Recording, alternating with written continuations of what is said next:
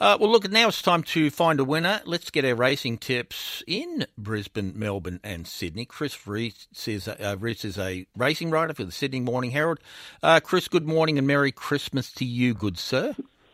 Good morning, Dale. And in sort of five hours, I've been asleep most of that time. Oh God! I, look, it's funny. I think I'm on autopilot for most of it. I can't. I can think I can remember at least maybe an hour of it. Uh, the other parts are all still a bit uh, sort of bit of shady in my memory. Uh, mate, you've got some good tips lined up for us. Yeah, it's um, it's getting towards Christmas, so generally that means racing rides down a bit in Sydney, but um, Brisbane's probably the major player player for the next couple of weeks. Got leading into Magic Millions next month, early next month. So today we've got um, the Grand Prix and the Gold Edition, which are for three-year-old race The horses there, and um, realistically, um, they're um, they're probably looking watch races with um, Culver in the Grand Prix and Golden Boom in the Gold Edition, both short price favourites, and they both should win. But as I like to say on this program when I come on, it's not really worth tipping things that are a dollar fifty. You're not going to you're not going to make too much money out of them, and if they get you just get dirty. So. Um, let's um, uh, let's let's let's just put it put it this way. We'll we'll say they'll, they'll win, but we won't. Tipping them to the good folk out there. Well, you'd be only doing it for the hobby then. If you want to actually come away feeling like a winner and not worry too much about how much you win, there you go. Yeah.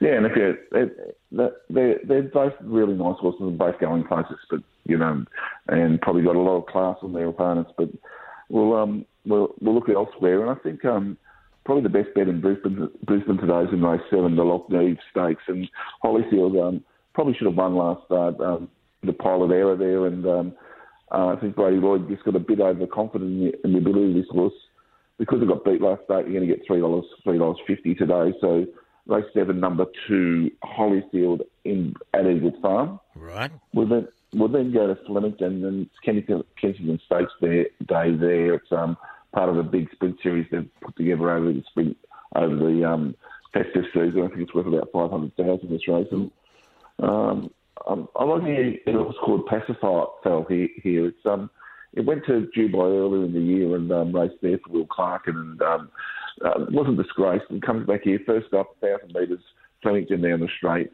Uh, it's going to be around the $10 mark. I think it, each way it, it, it, won't miss a place. I think it'll run a really good race. And Will Clark, and not many people have heard about heard of him, but he's a he's an up and coming trainer from South Australia who's um, really doing a good job at the moment. So that's um, that's um, Flemington race seven um, number number three Paxifels. You're right. And because I concentrate most of my time in Sydney, I've got three theatre in Sydney. No real, um, no feature race in Sydney, but a lot of good races races there. First comes up in race three. Um, Rock Ryan rides Mr. Rocket for the price, the price, the Robert and Luke Price stable.